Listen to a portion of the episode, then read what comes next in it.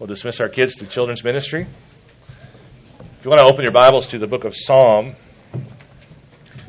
chapter sixteen, we are actually going back into our Acts two series, but only si- sort of kind of, or kind of sort of. In Acts two, I'll just read this to you. In Acts two twenty-two, Peter says, "Men of Israel, hear these words. Jesus of Nazareth, a man attested to you by God with mighty works and wonders and signs that God did through him in your midst, as you yourselves know. This Jesus, delivered up according to the definite plan and foreknowledge of God, you crucified and killed by the hands of lawless men." That's about where we left our Acts series, picking up in verse twenty-four. God raised him up, loosing the pangs of death, because it was not possible for him to be held by it. For David says concerning him, "I saw the Lord always before me, for he is at my right hand, that I may not be shaken. Therefore my heart was glad and my tongue rejoiced. My flesh also will dwell in hope. For you will not abandon my soul to Hades, or let your Holy One see corruption. You have made known to me the paths of life. You will make me full of gladness with your presence." Peter's quoting from Psalm sixteen, where I asked you to turn, and we'll look at that further throughout this message. It isn't accidental or tangential that, that Peter mentions David as he's making the case for Christ and his resurrection, and his reference not only to Psalm sixteen, but later on to Second Kings seven, I believe, is important for us to understand. So over the next couple of weeks, we're going to be continuing our series in Acts, but we'll be doing that by looking at the promises and prophecies of David. Today, Psalm sixteen. Let me read again from Psalm sixteen this time, the original source material of what Peter referenced. Psalm sixteen, verse one. "Preserve me, O God, for in you I take refuge. I say to the Lord, you are my Lord. I have no good apart from you. As for the saints in the land, they are the excellent ones, in whom is all my delight.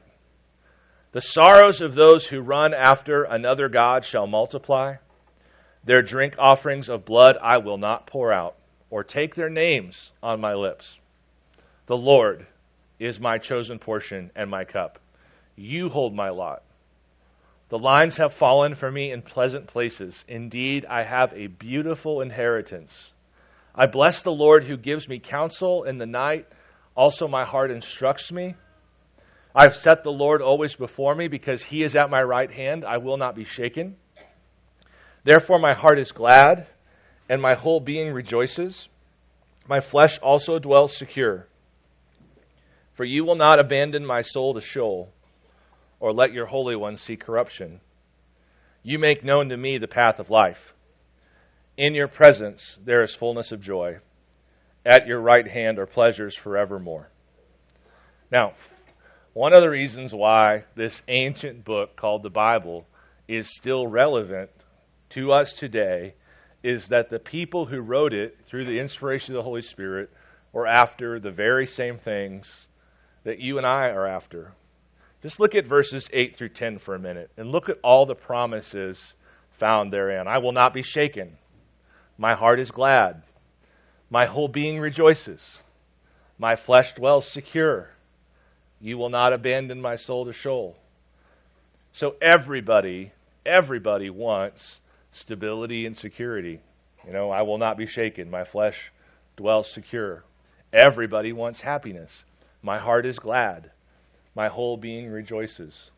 Everybody wants like a total personal integration, meaning we want everything in us and about us to be on the same page. I'm going to talk more about that in a little bit. But, you know, he says, "My whole being rejoices." There's no inner conflict. There's no inner struggle. This is this is a full-hearted, full-person sort of devotion. And then he says, "You'll not abandon my soul to Sheol." He, he has hope in the midst of suffering. This is stuff we all want. We all want stability. We all want happiness. We all want to be kind of a whole person, fully integrated. We all want hope in suffering. But compare that to verse four in Psalm sixteen. It says, The sorrows of those who run after another god shall multiply. Their drink offerings of blood I will not pour out, or take their names upon my lips. So this, this idea of multiplying our sorrows is really important. I want us to think about this for a minute, okay? This idea of multiplying sorrows. Everybody has sorrows. Hard things come into everybody's life, right? Um, how you respond to this sorrow that is brought into your life makes a huge difference in the experience of your life. If you trust God with your, this sorrow that has entered into your life, then that sorrow will only have so much power to hurt you, and it sort of remains a finite, singular thing with which you can struggle. You know what it is. You can fight against it. You can deal with it. If you have a sorrow that enters your life and you respond with faith, it still hurts, but it's this thing that you know to deal with. It's one thing. But if instead of trusting God with the sorrow that enters your life, you run into idols, you run to other gods, then you will be multiplying your sorrows. So the Greek mythology of the Hydra, this this monster that if you if you if you cut off the wrong head, if you cut off the middle head, you win. Thing's dead. That's the mortal head. But there are other ones, and if you cut off one of the other heads, what happens? Two more grow back, and then two more grow back, and then two more grow back.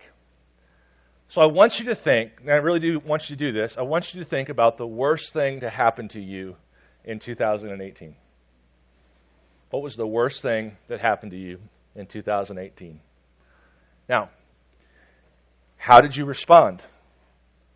If you responded in faith, then that sorrow has and will remain a finite thing.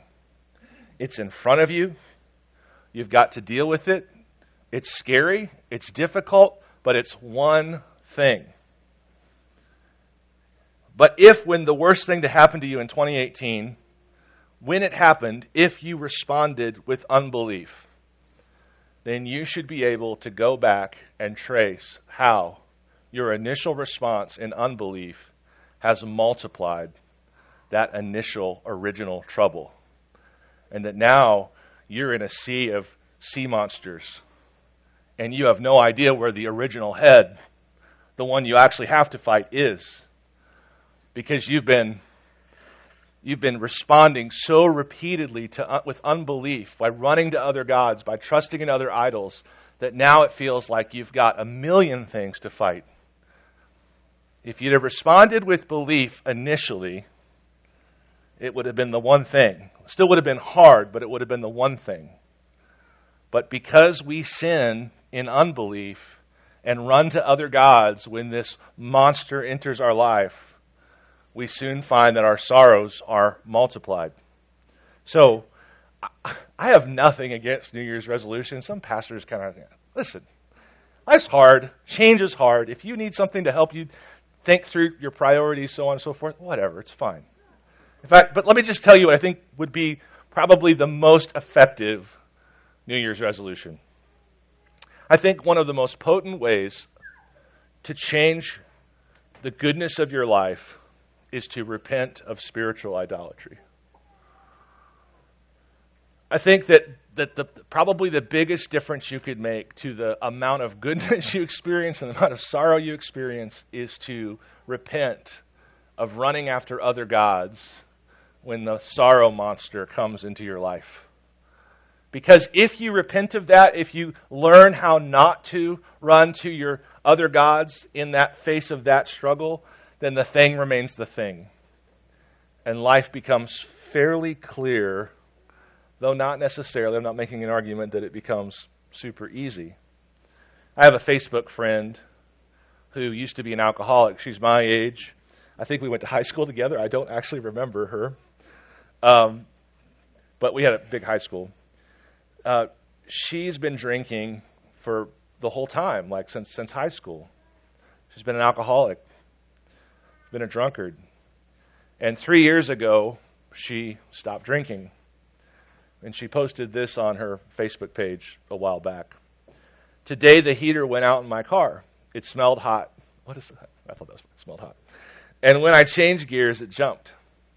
A few years ago, while still drinking, I'd have freaked out, genuinely had no idea what to do, called the whole world, telling them about my terrible misfortune, cussed God, thrown a fit, cried, then called the dealership in a bad mood, saying, lay it on me, and finally used the whole thing as an excuse to drink. Today, instead, I called the dealership, explained the problem, asked if they had a vehicle I could drive, discussed the warranty, dropped it off to be checked and repaired, did some paperwork for a rental, drove off. The world is still spinning. God gets the glory. That's it. Life doesn't always have to be so hard.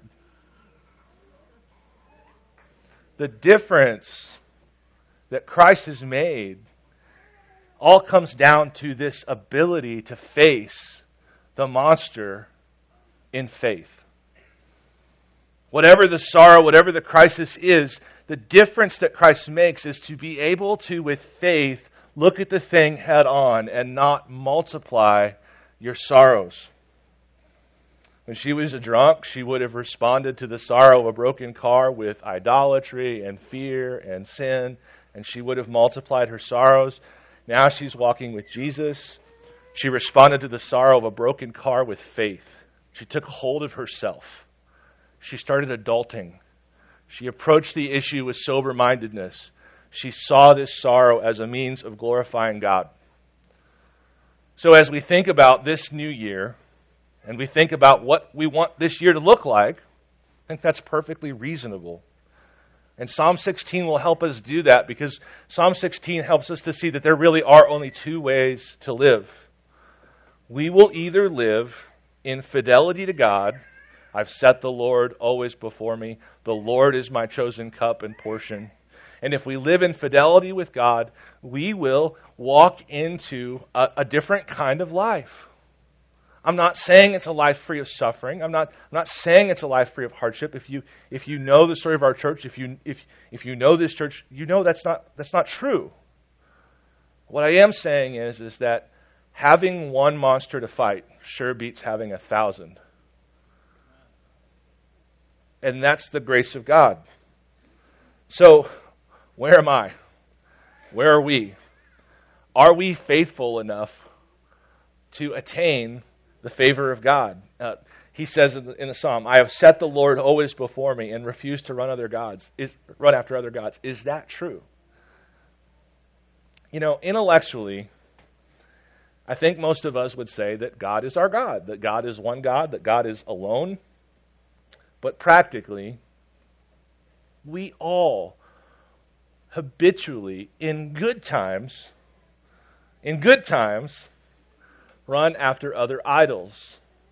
And when the monster comes, what's our reflex? What have we trained ourselves to do? Intellectually, we say God's our God, but there's something else going on here. During Thanksgiving, I studied something called henotheism. Now, you're probably familiar with monotheism and polytheism, right? So let's think of this in terms of, of marriage, because there's a reason why marriage is written into the story of God the way it is. So let's talk about monogamy. I'm married and I'm faithful. That's monotheism. Let's talk about promiscuity. I'm not married and I'm looking constantly for something to satisfy me. There's promiscuity. That's, that's polytheism. Right?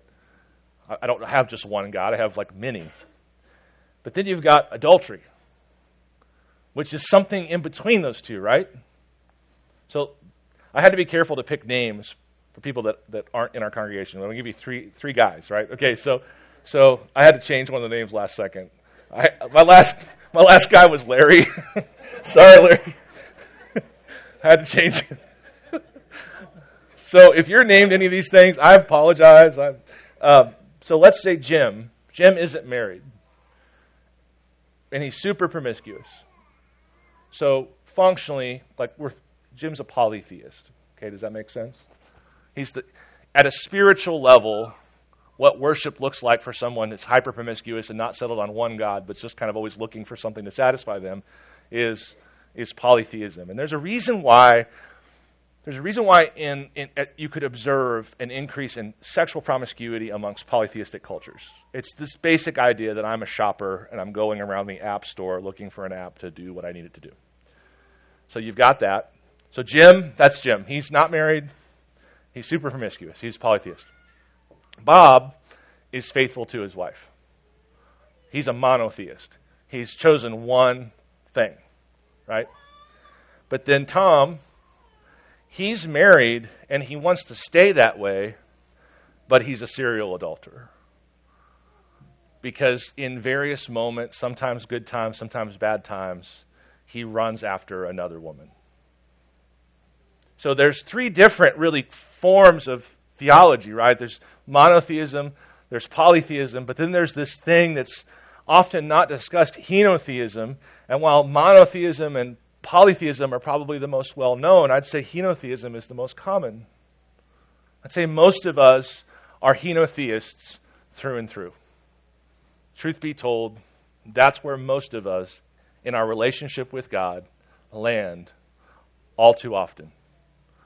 We have a formal commitment and appreciation for the God of the universe, but we have multiple side pieces that we run to in good times and in bad. Now, I've been a Christian for a little while, and um, I think after you've been a Christian for a little while, you have you've dealt with the things that seem really obvious in terms of idols. Not that you've fixed them, but you at least know what they are. You know. You, you, you come to realize that, that work can become an idol very easily. You come to realize that sex can become an idol very easily. You, you come to realize that food can be an idol very easily. And I'm definitely not daring to stand up in front of you today and saying, you know, I figured those things out. Check, check, check. Good, good as gold. But so I'm not saying those are those are not an issue in a in a in a Christian's life for a long after they've been a Christian for quite some time. But you become. You were so affixed on dealing with those things that you may not realize that there's one final idol. Um, I'm seeing in my life, and I think this is true of all people, that the last idol I'll ever repent of is myself. You are the most seductive and stubborn false god you'll ever encounter. And I start thinking about myself as the last idol. The last idol I'll ever really repent of. The last idol I'll really ever stop running to. The last idol that I need God's help to deal with is myself. Trusting in myself. Viewing my world through my understanding. Viewing my circumstances through my understanding. In this strange way, this is my most henotheistic tendency. To say that I trust God and then run into my own understanding. So, um, the problem with this is that we all want the good life. We all want stability. We all want happiness. We all want hope and suffering. But this spiritual promiscuity, and that's what it is, this henotheism, this thing we do where we kind of, we're formally with God, but we've got a bunch of other side things going on. This voids all the promises of God. Uh, this voids all of the good life that we want. It's sort of like we all live in this small town together. And in the middle of the town, in the town square, there's a bank. And the bank is, uh, like we'll call it Grace Bank or whatever. And, uh, and we'll just call it God's Bank. And we know that inside this bank is just floor to ceiling gold. We all know it. We all know, and we all want. We all want it, and we know that like we could have it if we could get to it. But there's this stupid little lock on the front, and for hundreds of years we've all tried to figure out a way to get it unlocked, and we can't because we're spiritual adulterers, and that lock is for faithfulness. And we don't have the key. So all of this stuff, that all these good things we want, I mean, just, just reflexively over and over again, we just can't get in. Even if our faithfulness is like ninety percent, which guarantee it's more like three. But even if our faithfulness is like ninety percent, it's just not enough to access all of these promises of God.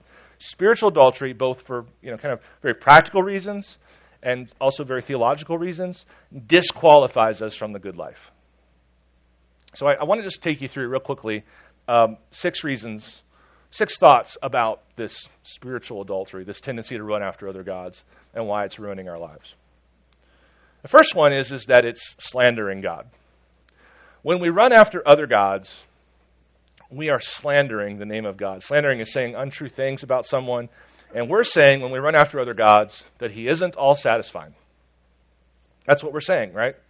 We're saying, God, you're not all satisfying. I need to run over here to get this thing or that thing to supplement you. I was uh, cooking a vegetarian meal for a friend the other day. And I'm not a good, I'm, I'm, a, I'm a decent cook, but I'm not a good vegetarian cook. And throughout the whole process of preparing this meal, I kept wanting to grab like bacon and sausage and things and throwing it in there. Like I almost did it accidentally a few times. You know, there's just something in my mind that says this th- this dish of vegetables is not enough. Something else has to happen here. Well, I mean, what's what's so interesting about our spiritual promiscuity is, is that our instincts are right. Most things aren't all satisfying. But God is. But when we run to other idols, we're saying to God, we're slandering him, we're saying, you're not all satisfying. We're, we're also saying you're not safe. You know, uh, when we when we invest our money into, you know, a four oh one k or retirement plan or whatever, or or maybe some of you are, you know, have have regular Uh, relationships, daily relationships with the stock market. I don't know. But the, the thing that everyone tells you is to diversify, diversify, diversify. This is the this is this, the, the stock equivalent of putting, don't put all your eggs in one basket. Why? Because baskets break. And I can't predict which basket will break. So I'm putting all my eggs in different baskets. When I'm investing my stocks, I know that something's going to go wrong. I just don't know which one. I know one of these stocks is going to fail me, so I just don't know which one it's going to be. So I diversify. Again, a really great instinct, but not at all appropriate in a relationship with the one true God. When we go to other gods, in addition to having this relationship with God, we are saying, you are not all satisfying, and you are not safe. I have to put some of me somewhere else. Because if I put all of me in you, and you failed me, I would become utterly undone. So, so one of the reasons why spiritual adultery is a bad idea is because it's just awful and evilly slant, evil slanders to God. Like it's just saying things about God that aren't true. And by the way, every time you do these things, you are preaching to yourself false things about the nature of God. You are saying and reinforcing with your actions, God, you are not safe. God, you are not satisfying. And then you think later, well, why don't I find God safe and satisfying? Well, look at your behavior. Look at where you put your treasure, because where your treasure is, there your heart will be also. So that's one reason why it's a bad idea. There's another reason, and that's just good old-fashioned pride. Sometimes when we host a large group of picky eaters, usually my uh, my brother and his kids uh, from Omaha, we'll just take them to a mall food court. That way we can all be equally miserable. Uh,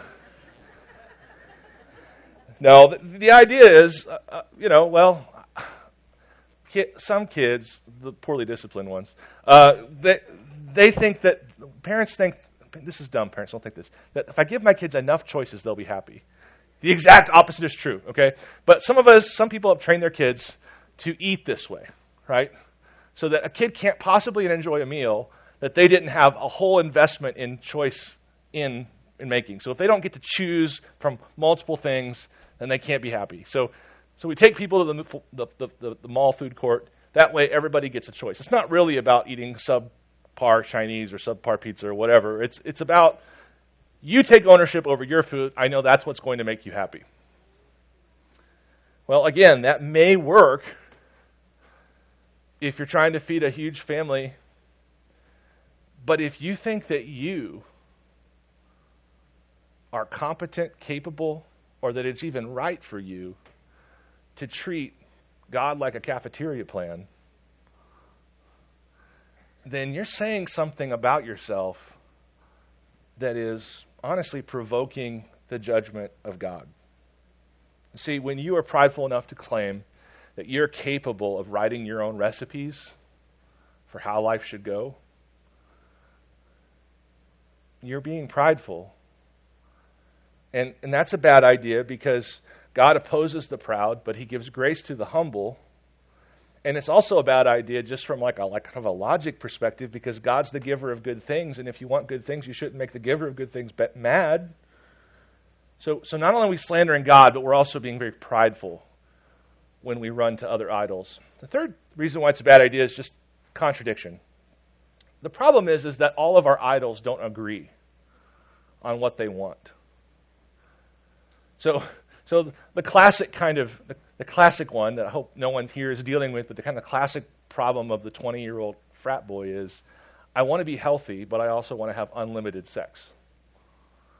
And those are two idols that are going to compete against each other.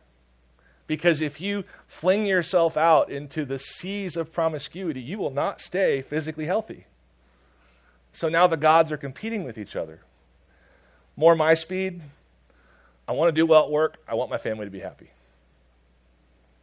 Well, there is a way where I can serve God and subordinate those two underneath my service to God, and they all kind of work. But when I run after these as idols, they're competing against each other. So the third reason why spiritual adultery is kind of a bad idea is, is that your lovers won't agree with each other, and they'll all consume you. Fourth, deception. We are so easily tricked into thinking we know best, so that we go whole bore into choosing some idol that we think will make us happy, and we usually wind up thinking that we picked the wrong ones, which is, of course, not exactly true, because they're all the wrong ones. But even if, even if somehow you were given license to write the own recipe for your life and choose the idols that you want to choose, you would choose wrongly, because you're self-deceived. You don't even know what you need. Number five, disassociation. Um, disassociation or disintegration is a psychological term. It just means that a person is torn between alternating views of the way things are. They have a, there's the way things are, and there's the way they, they think they see things. One of the things that we don't ever talk about that we want deeply in our hearts is to just be fully integrated human beings. That everything in us is headed in the same direction. Rather, that everything in us is fighting against itself. You know, the, the idea of a symphony, a symphony is beautiful, because however many instruments are in that symphony remain individual instruments. And they may even be playing different notes, but something is being produced as this thing participates and integrates into itself that is beautiful and harmonious. And we love the symphony, and we love, we love music, because this idea of disparate parts all coming into one integrated thing is beautiful. And friends, we think of that sometimes as the church. I'm going to talk about that in a few weeks. But honestly, like, we just want that for ourselves. We have disparate parts inside of us. We have, we have different passions. We have different things. And the Bible says that these passions are warring inside of us unless they're tamed by one person, and that person is God. So, so running after idols is this way of sort of fragmenting your inner self. So that there's part of you that wants this, and there's part of you that wants this, and they can't agree with each other, and they're, it's just a fully disintegrated way of life. And and sixth, finally, the reason, another reason why it's a bad idea is just that the goodness we're after, the good life that we're after, requires cooperation across our social network, across our community. The saints in the land are all my delight. That's how. That's that's at the beginning of our psalm.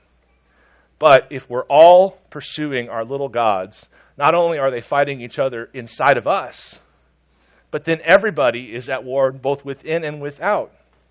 So that James four says, what causes uh, quarrels and fights among you? Is it not that your passions are at war within you? And I think he's saying within you at two levels, within each person, and then within you, meaning plural, the whole The whole group of people. They're, they're at war with each other. Why? Because their idols are all in competition for each other. But if they all would just follow God and trust God and pursue God wholly, then you have cooperation that actually accomplishes something. So, in all sorts of ways, spiritual promiscuity disqualifies us from the very pleasures we're after, and we find ourselves in this ocean of sea snakes that are all, I mean, chaotically, we don't know where one ends and one begins. And there's no willing ourselves out of this. So, Peter is thinking about that whole struggle in the life of Israel when he references Jesus in Acts sixteen. That, everything I just said about the Hydra and so on, that was the experience of Israel. They kept trying to find another solution to life's problems other than God, and they kept multiplying their sorrows. But Peter says in Acts two that the only person for whom Psalm sixteen is too, totally true, really true, is Jesus. So the Christian gospel is rooted in the understanding that Jesus alone is the only true monotheist of, of, of the world. Okay, so that's the tr- that's the baseline of the Christian gospel, that Jesus alone is the only one who could say rightly, the Lord is my chosen portion. I have set the Lord always before me. That he, being the very nature, he was God, and he alone had it within himself to not be spiritually promiscuous. So instead of provoking, instead of provoke, provoking God's judgment, he was always provoking God's joy. I want you to think about that. Do you know that joy can be provoked? Long time ago, I was sad. Long, it was just one time. Uh, not, not true. I was sad. This is like, I think maybe we had Sarah, but not Brooke yet. Newly married, sitting on a couch, moping, and my wife just launches herself from across the room on top of me, like a Tigger from Winnie the Pooh, and just says, let's do something fun. And my joy was provoked, right? Friends, in all of our spiritual promiscuity, we provoke the judgment of God. But it's important to remember that in all of his faithfulness, Jesus provokes the joy of God. Isn't that amazing? The joy of God is provoked by Jesus. Jesus said that God is totally safe, and that God is totally satisfying, and that there is no limit to his goodness, and that all good things come only by seeking God first. Jesus wasn't interconflicted in any way. He had, he had, a, he had an integrated person. He was the one true integrated person. He didn't have contradictory passions. There was no war waging inside of Jesus. He was offered competing gods. He was offered idols and goods, and he, he, he heard their false claims. But Jesus was the only one to say, I will not run after their idols. The Lord is my chosen portion and my cup. So the Christian gospel says Jesus is actually the only person who has a key to that bank full of gold. He's the only person who has access to the good life, which we all long to have, because he's the only person who's been true, who's been faithful. So when Peter quotes David's psalm, he isn't saying that David, he's making the point, David was not trusting in his own faithfulness. David wasn't saying, I, I have set the Lord always before me. He was saying that Jesus was working through David to prophesy about his coming experience, Jesus' coming experience, living life on earth. Uh, let me read the, a few verses back to you now. Think of Jesus saying these, okay? Imagine Jesus saying these. The Lord is my chosen portion and my cup. You hold my lot. The lines have fallen for me in pleasant places. Indeed, I have a beautiful inheritance. I bless the Lord who gives me counsel. In the night also my heart instructs me. I have set the Lord always before me. Because he is at my right hand, I shall not be shaken. Therefore my heart is glad, and my whole being rejoices. My flesh also dwells secure. For you will not abandon my soul to Sheol, or let your Holy One see corruption. You make known to me the path of life. In your presence there is fullness of joy, At your right hand are pleasures forevermore. So, Jesus is the only one that gets to say that without some kind of a, a wincing in his conscience somewhere. You ever read the Psalms and think, that's not me. How can I claim these promises? That's not me. You know, I learned this trick like, you know, about ten years ago. As soon as I think that, say, but that's Jesus. Jesus alone can pray Psalm sixteen with authority, and Jesus alone can claim all the promises, the good life that comes through those promises and faithfulness. Now, so I want you to think about the simple fact that Jesus, Jesus offered his perfect spiritual monogamy, his perfect spiritual fidelity up to redeem a bunch of whores.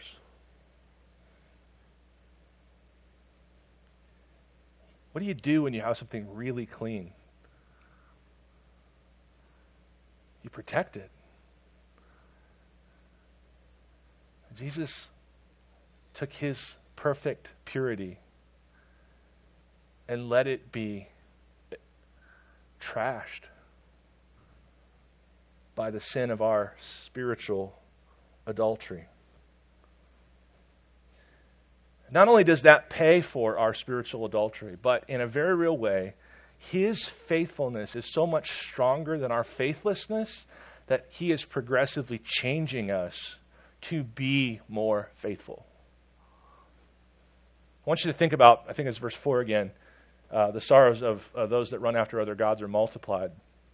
That verse this week helped me to understand something I'd always thought about with the sufferings of Jesus. Help me to understand a little bit better. Did you ever notice, this is going to be a word that my girls use, did you ever notice that the death of Jesus just feels like really extra? Do you, did you ever notice how he could have died like four different ways? There, there, four or five different things happened to him that could have killed him. It wasn't as if Jesus faced a one-headed monster at all. Think about it, like, we see a multiplication of sorrows heaped on Jesus.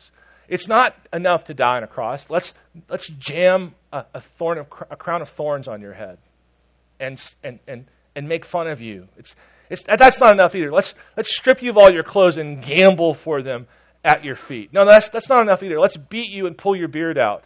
No, that's not enough. Let's let's also uh, have your friends abandon you. Let's let's have someone betray you. Let's, let's let the justice system fail you. Let's let all the leaders of your own religion decide that you're not worthy of life. It's like layers and layers and layers. It's the Hydra. It's the Hydra of human sin, and it's just slithering around the cross, and it's taking its best bet, best bites at Jesus, and Jesus is facing the multiplied sorrows of our spiritual adultery on the cross. But he is so faithful as to win that impossible battle so that he can say, you will not abandon my soul to Sheol. I'm that faithful. You will not let your Holy One see corruption. You have made known to me the path of life. And in your presence, there is fullness of joy.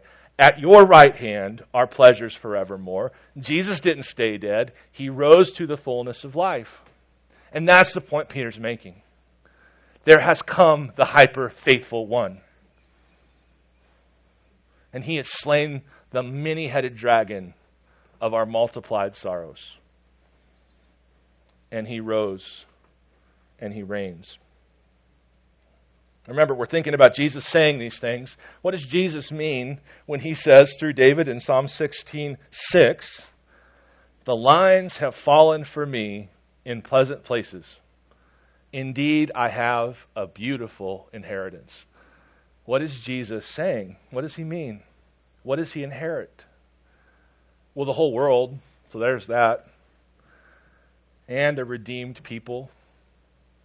Jesus inherits a redeemed people who will rule with him, a, a being redeemed people who are growing into their capacity to reign and rule with him. He, he bought a bride, and he's teaching her monogamy.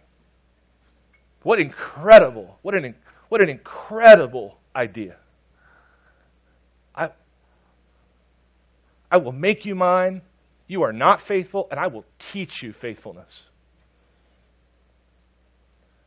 And we're learning.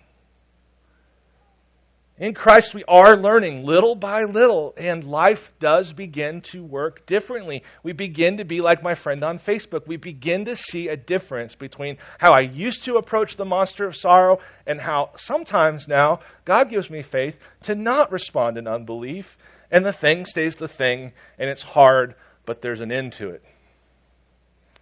Cooperation with the saints becomes possible. Integration with ourselves becomes possible. The inner war of contradictory passions is quieted. It's still present, but it's quieted. It's dying down. We become more wise, less deceived about the false claims of false idols. And that's the gift of Jesus. Let me pray.